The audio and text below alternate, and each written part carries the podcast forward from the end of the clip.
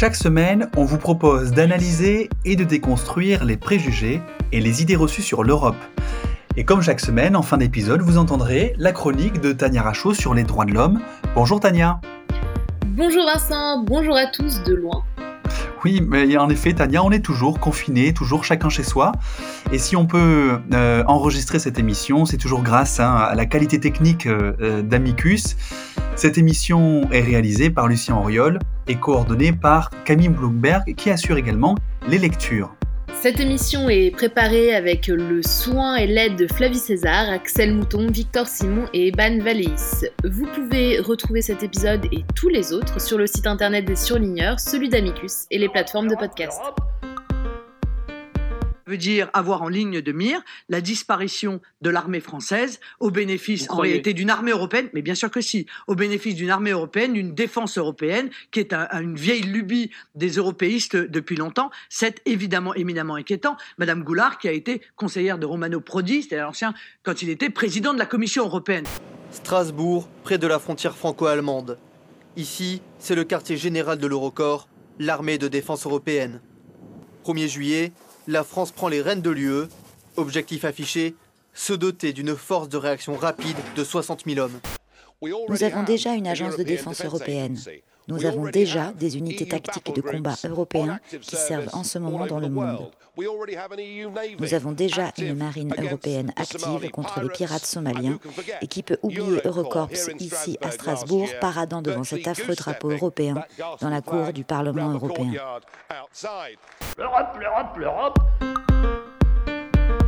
Vous venez d'entendre dans l'ordre Marine Le Pen le 22 mai 2017, euh, puis un reportage sur France 24 en 2008 et enfin Nigel Farage, l'ancien leader du Brexit, alors député européen le 3 janvier 2019 au Parlement européen. Quelle est l'idée reçue, Vincent? Alors, l'idée reçue ici, c'est l'idée inverse de celle que nous avons traitée dans l'épisode précédent. C'est l'idée selon laquelle l'Europe a une armée. Et alors, d'où nous vient cette légende européenne?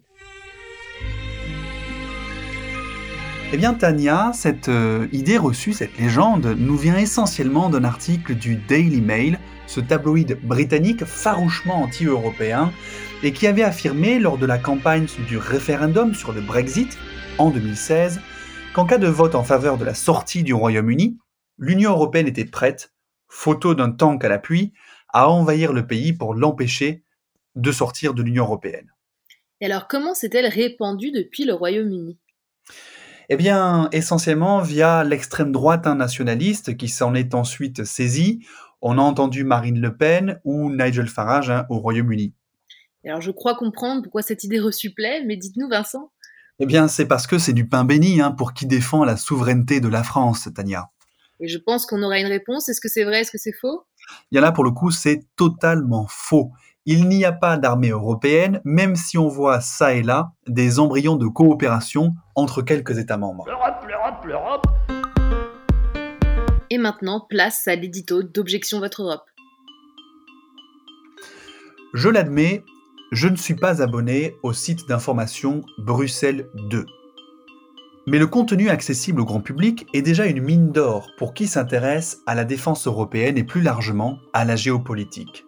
Bruxelles 2, ou B2 pour les intimes, c'est à l'origine un blog tenu par le journaliste Nicolas Grovered qui s'est dit un jour pourquoi ne pas lancer mon propre média qui traiterait des sujets que mes supérieurs dans la presse ne veulent pas publier parce que, c'est bien connu, parler d'Europe, ça ennuie tout le monde. Tenez, est-ce qu'on ne tiendrait pas là une idée reçue à malmener dans Objection Votre Europe?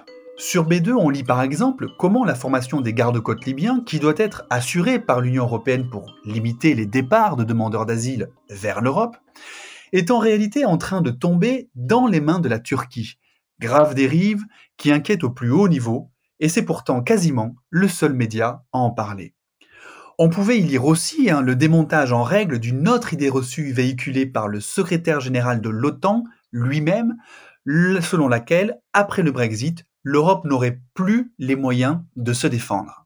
Alors notre émission Objection Votre Europe n'a pas de rubrique pour les copinages entre médias. Alors pour recommander d'aller voir ce qui se passe ailleurs, j'ai donc voulu profiter de cet édito ici pour vous parler de B2. Car ce média est l'illustration même de ce qu'en dit son créateur, Nicolas Grovered. Bien raconté, les histoires européennes passionnent. Un beau pied de nez aux rédactions nationales qui ne parlent pas trop d'Europe parce que ça ferait moins vendre. L'Europe, l'Europe, l'Europe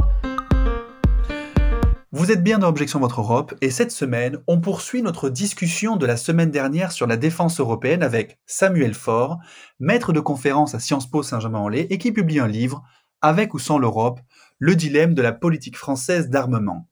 Il est l'auteur aussi, hein, en 2016, de Défense européenne, émergence d'une culture stratégique commune aux éditions Athéna. Mais avant de l'entendre, on écoute le député européen Jacek Sariusz-Wolski sur la nécessité d'avoir une coopération militaire. Premièrement, nos pays, il était pour euh, la défense euh, européenne et océanique, si vous voulez, depuis le début. Ce n'est pas nouveau. deuxièmement, euh, la proposition allemande et française va dans une bonne direction, mais elle est trop modeste. Elle fait face seulement aux dangers non militaires, donc terrorisme, questions médicales, transportation, très bien et fait face seulement aux dangers venant du Sud. Elle ignore complètement les dangers militaires venant de l'Est, tels que l'invasion russe. Une fois en Géorgie, nous étions absents. Deuxième euh, fois en Ukraine, nous sommes absents euh, en termes euh, militaires.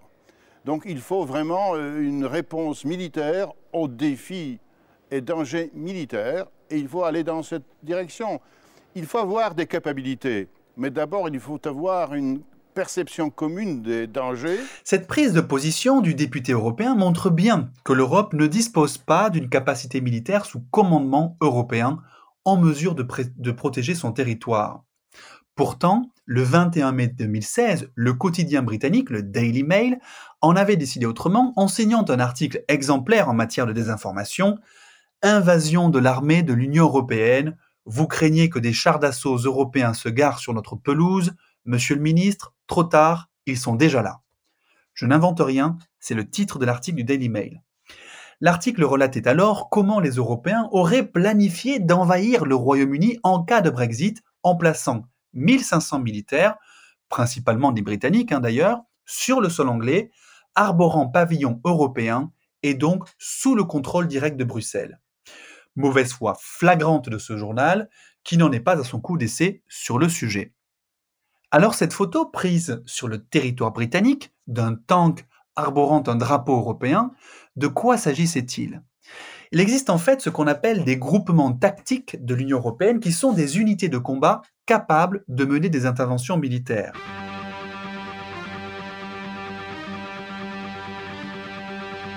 Il s'agit d'unités militaires multinationales en général, c'est 1500 personnes chacune, même si en réalité c'est beaucoup plus, euh, qui ont une capacité militaire de réaction rapide euh, au nom de l'Union européenne pour répondre aux crises et conflits émergents dans le monde. Le système est un système de rotation. Chaque État prend sa part dans la direction des groupements tactiques. En juillet 2016, par exemple, c'était le Royaume-Uni qui avait dû prendre sa part et donc a pris la tête des groupements tactiques. Prendre la tête d'un groupement tactique, c'est mettre à disposition ses soldats, diriger le groupement. Les entraînements ont lieu sous bannière européenne, mais dans le pays qui le dirige au moment de la rotation. C'est donc ça la photo prise par le Daily Mail et que des journalistes peu scrupuleux ont fait passer pour un exercice d'une soi-disant armée européenne en vue de l'invasion du Royaume-Uni. Alors pour la petite histoire, une navette pro-Brexit, hein, rempli de Britanniques, avait envahi la Tamise juste avant euh, le référendum en 2016 pour essayer de convaincre euh, les Britanniques, en tout cas les Londoniens, de voter en faveur du Brexit. Strongest taste, loudest drop, head is with the thought unlocked. Strongest taste, loudest drop, head is with the thought unlocked. Strongest taste, loudest drop, head is filled, the thought unlocked. Strongest taste, loudest drop, head is filled. 13, I'd be 35. Going to find a place for us to hide. Be together but alone as the need for it has grown. You'd be be 13, I'd be 35. Going to find a place for us to hide. Be together but alone as the need for it has grown, yeah.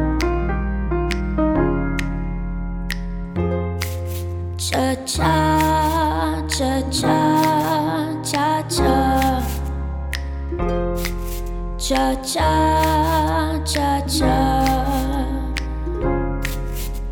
A cave or a shed, a car or a bed, a hole in the ground or a burial mound, a bush or a tree or the Egan Sea will do for me.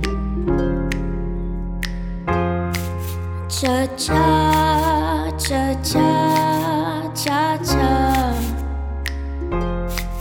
Cha cha, cha cha. Oh, I can say that you look pretty. You turn my legs into spaghetti. You set my heart on fire. For you, I found a vent in the bottom of a coal mine. Just enough space for your hands in the inside. If you go, do let me know. You'd be 13, I'd be 35. Gone to find a place for us to hide. A den or a desert, perhaps an ink squirt, a cellar. Vous êtes toujours dans Objection Votre Europe et vous écoutiez 1335 de Dillon. Aujourd'hui, dans Objection Votre Europe, on revient donc sur cette idée reçue selon laquelle il y aurait une armée européenne. On a dit qu'a priori, hein, selon cette idée reçue qui avait été diffusée par le Daily Mail en 2016, eh bien, c'était plutôt faux. En tout cas, c'était pas ce que le Daily Mail avait cru voir. Mais quand même, quand on regarde le traité de Lisbonne, le but affiché de ce traité adopté en 2007, c'était bien de créer une défense commune, même si aujourd'hui on en est très loin. La politique de sécurité et de défense commune assure à l'Union une capacité opérationnelle s'appuyant sur des moyens civils et militaires. Vous venez donc d'entendre, lu par Camille Bloomberg, l'article 42 du traité sur l'Union européenne. On pourrait donc imaginer qu'une armée européenne existe ou bien au moins est en projet. Écoutons ce que Samuel Faure, maître de conférence à Sciences Po Saint-Germain-en-Laye et spécialiste de défense européenne, a à dire sur le sujet. Il a publié en 2017 un article de recherche Pourquoi la défense européenne est-elle impuissante? Dans un ouvrage Notre monde est-il plus dangereux? chez Armand Collin. Écoutons-le. C'est vraiment un vieux serpent de mer, euh, comme il y en a un certain nombre euh, à Bruxelles et euh, liés à, à l'Union européenne. Et d'ailleurs, le président euh, de la République Macron lui-même, euh, lors du, début de la campagne des élections européennes de 2019, avait, euh, et, après lui, un, certain nombre de ses lieutenants, ressorti cette idée d'une armée européenne avant de, la laisser de côté. Si c'est toujours pareil, il faut qu'on s'entende sur les termes. Euh, si par armée européenne, on entend une armée euh, intégrée, euh, unique, et qui viendrait se remplacer les armées nationales. Alors, pas plus qu'aujourd'hui, qu'hier et que demain, ce projet est à l'ordre du jour et à l'agenda politique des chefs d'État et de gouvernement, de la Commission européenne, du Parlement euh, ou du Conseil européen. La réponse est donc plutôt claire. Il n'y a pas d'armée européenne et ce sujet n'est même pas à l'agenda des dirigeants européens. Toutefois, et sans qu'il s'agisse d'une quelconque armée européenne, les États membres ont lancé ce qu'on appelle des coopérations structurées permanentes. Ça a été lancé en 2017 au moment du Brexit. Écoutons Samuel Faure. Or, il a fallu attendre presque une décennie, euh, et donc 2017, et donc quelques mois, en effet, après euh, le, Brexit, le référendum, euh, pour que les chefs d'État et de gouvernement se prennent la décision d'activer ce mécanisme-là. Et en effet, en l'occurrence, on peut voir un effet assez direct d'une fenêtre d'opportunité euh, que constitue le Brexit et, qui aurait été euh, euh, un accélérateur ou un révélateur de l'intérêt, en tout cas symboliquement, encore une fois, il est sûrement trop tôt à l'heure actuelle de euh, d'évaluer les effets euh, de, de, l'activation de cette PESCO, mais force est de constater euh, que, que cette PESCO, cette coopération structurée permanente, a été activée en effet à la suite du Brexit. et on peut ajouter un point qui est pas inintéressant quand les chefs d'État et de gouvernement, puis leurs ministres de la Défense respectifs, prennent cette décision à l'automne 2017, c'est que, à l'exception euh, de, euh, de, Malte, bien sûr du Royaume-Uni euh, qui est en Brexit et du Danemark qui a un opt-out, une dérogation sur la PSDC, la politique de sécurité et de défense commune, eh bien les 25 autres États membres de l'Union européenne euh, font le choix de cette euh, PESCO, de cette coopération structurée permanente. Or, on aurait pu s'attendre à ce que, euh, eh bien, il y ait un nombre beaucoup plus réduit d'États qui décident d'aller en avant puisque ce mécanisme permet à un nombre réduit, c'est une sorte d'institutionnalisation de l'Europe à géométrie variable. Hein. eh bien, ce qui est pas inintéressant, c'est de constater que les 25 euh, intègrent ce, euh, ce mécanisme, y compris la Pologne, euh, qui est un, État connu pour ses relations proches et étroites avec les États-Unis et un allié important central de l'Alliance atlantique de l'OTAN. Ces coopérations, il en existe aujourd'hui 47 de la mise en place d'une plateforme d'échange d'informations pour la lutte contre les attaques dans le cyberespace, à des systèmes de surveillance maritime, les États ont établi une longue liste de coopérations auxquelles ils participent à la carte. Alors il y a aussi l'Agence européenne de défense hein, dont parlait Nigel Farage dans l'extrait au début, mais c'est une agence en fait qui euh, permet aux États membres de se mettre d'accord ensemble pour améliorer leur capacité militaire, c'est-à-dire quoi Eh bien, ils abondent un budget européen pour acheter et développer du matériel européen de défense. L'idée étant ici de créer une industrie européenne de l'armement. Mais malgré tout, les Européens n'ont pas attendu l'Agence européenne de défense hein, pour développer eux-mêmes euh, euh, du, matériel militaire. Euh, l'avion de transport, par exemple, l'A400M, ou encore l'avion de combat, l'Eurofighter, ont été développés avant la création de l'Agence européenne de défense. Il faut dire également, il faut pouvoir citer hein, aussi l'exemple de ces six missions militaires, par exemple au Mali, ou alors euh, de 11 euh, missions civiles euh, qui ont lieu par exemple en Irak ou en Libye et qui sont menées par l'Union européenne. Ce sont ces 17 missions au total, plus de 4000 militaires déployés sous drapeau européen. Mais ce n'est pas une armée européenne. Ce sont des contingents nationaux sous commandement d'un État, État membre. Alors certes, il y a une coordination européenne, mais pas plus. C'est le cas euh, de l'opération Atalante en Somalie pour lutter contre la piraterie maritime, et c'est ce à quoi faisait référence Nigel Farage en introduction de cet épisode, pas vraiment donc une force euh, marine européenne. Finalement, la question qu'on peut se poser, c'est de savoir si, en cas d'agression, l'Union serait en mesure de se défendre. La réponse de Samuel Faure, je dois dire, n'est pas très rassurante. L'Europe, euh, en fait, est, prête à, une attaque de ce type. Euh, et cette, cette, réponse, euh, elle s'appelle l'OTAN.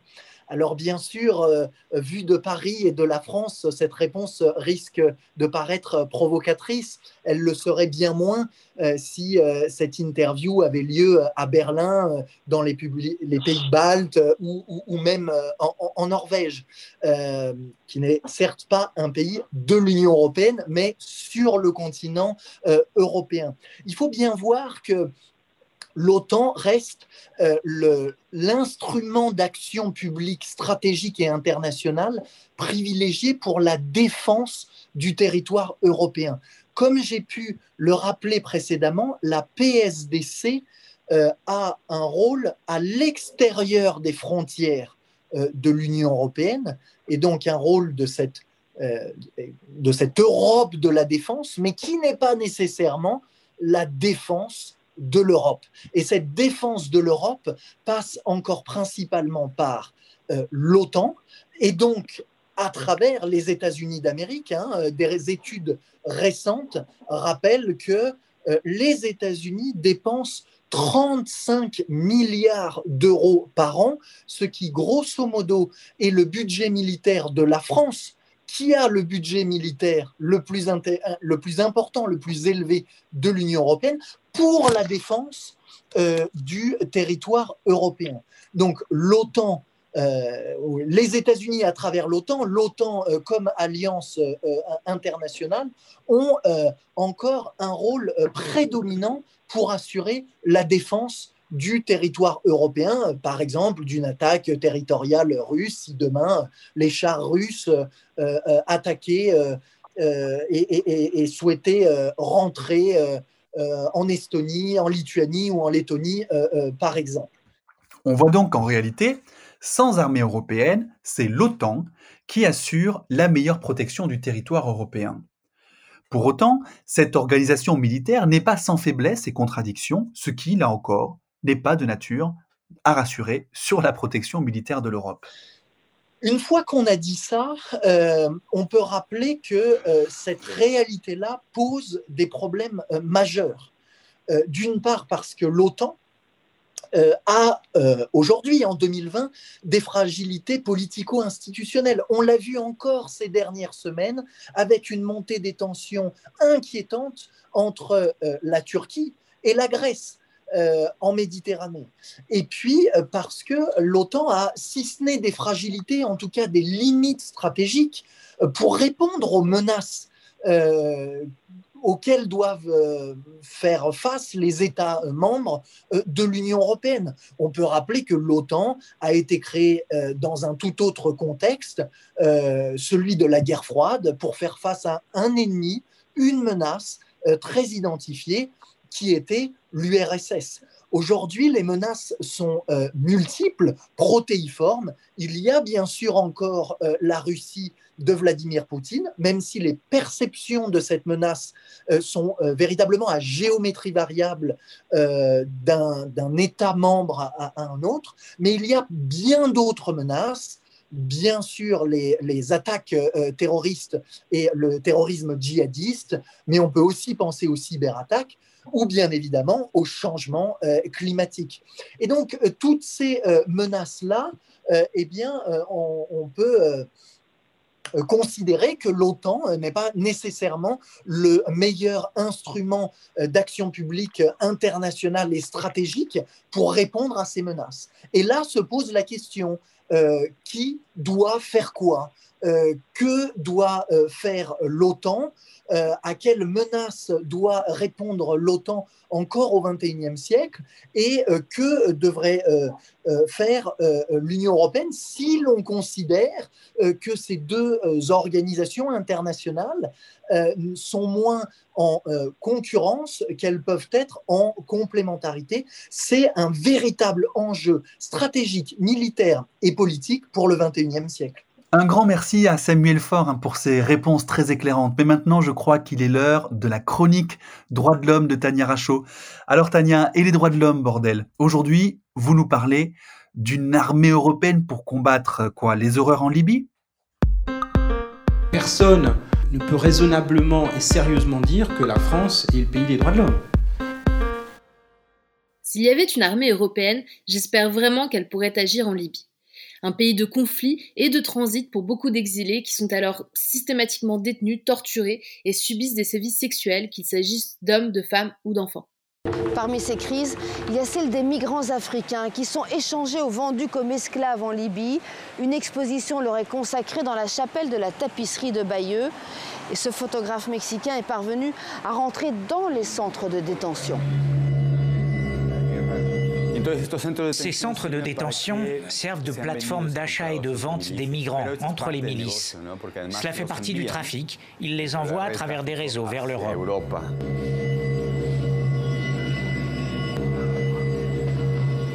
Le prix d'un migrant dans l'un de ces centres de détention est d'environ 80 à 150 euros.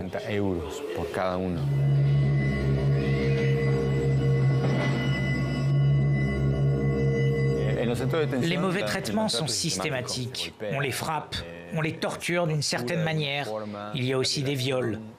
Les Arabes du Nord traitent les Noirs d'Afrique comme des citoyens de seconde zone. Nous venons d'entendre le photographe Narcisco Contreras qui s'est rendu sur place et il nous parle de cette Libye qui se rapproche, rapproche grandement de l'idée que l'on peut se faire de l'enfer, avec notamment un marché aux esclaves, des esclaves qui coûtent entre 80 et 150 euros, et on n'a pas l'impression aujourd'hui que la communauté internationale ou européenne se mobilise suffisamment à ce sujet. Mais avant de parler de cette action ou inaction européenne, posons le décor. La Libye, ce pays de 6 millions de personnes et de milliers, voire millions de migrants, est chaotique depuis la fin de la dictature du général Kadhafi en 2011. On pourrait penser que finir une dictature qui a duré plus de 40 ans permettrait un changement positif, mais malheureusement cela a surtout conduit à une instabilité du pays menée par deux hommes qui se font la guerre. D'un côté le maréchal Haftar, le chef de l'armée nationale libyenne, qui contrôle l'est du pays et une partie du sud de la Libye. Euh, il est soutenu par l'Égypte et les alliés de l'Arabie saoudite et il fait face à Fayez al-Sarraj, le Premier ministre qui lui est reconnu par l'ONU. Alors la communauté internationale n'est pas insensible au sujet, simplement sa stratégie est pour le moins floue et on devine bien que ça a un léger rapport avec le pétrole assez abondant en Libye.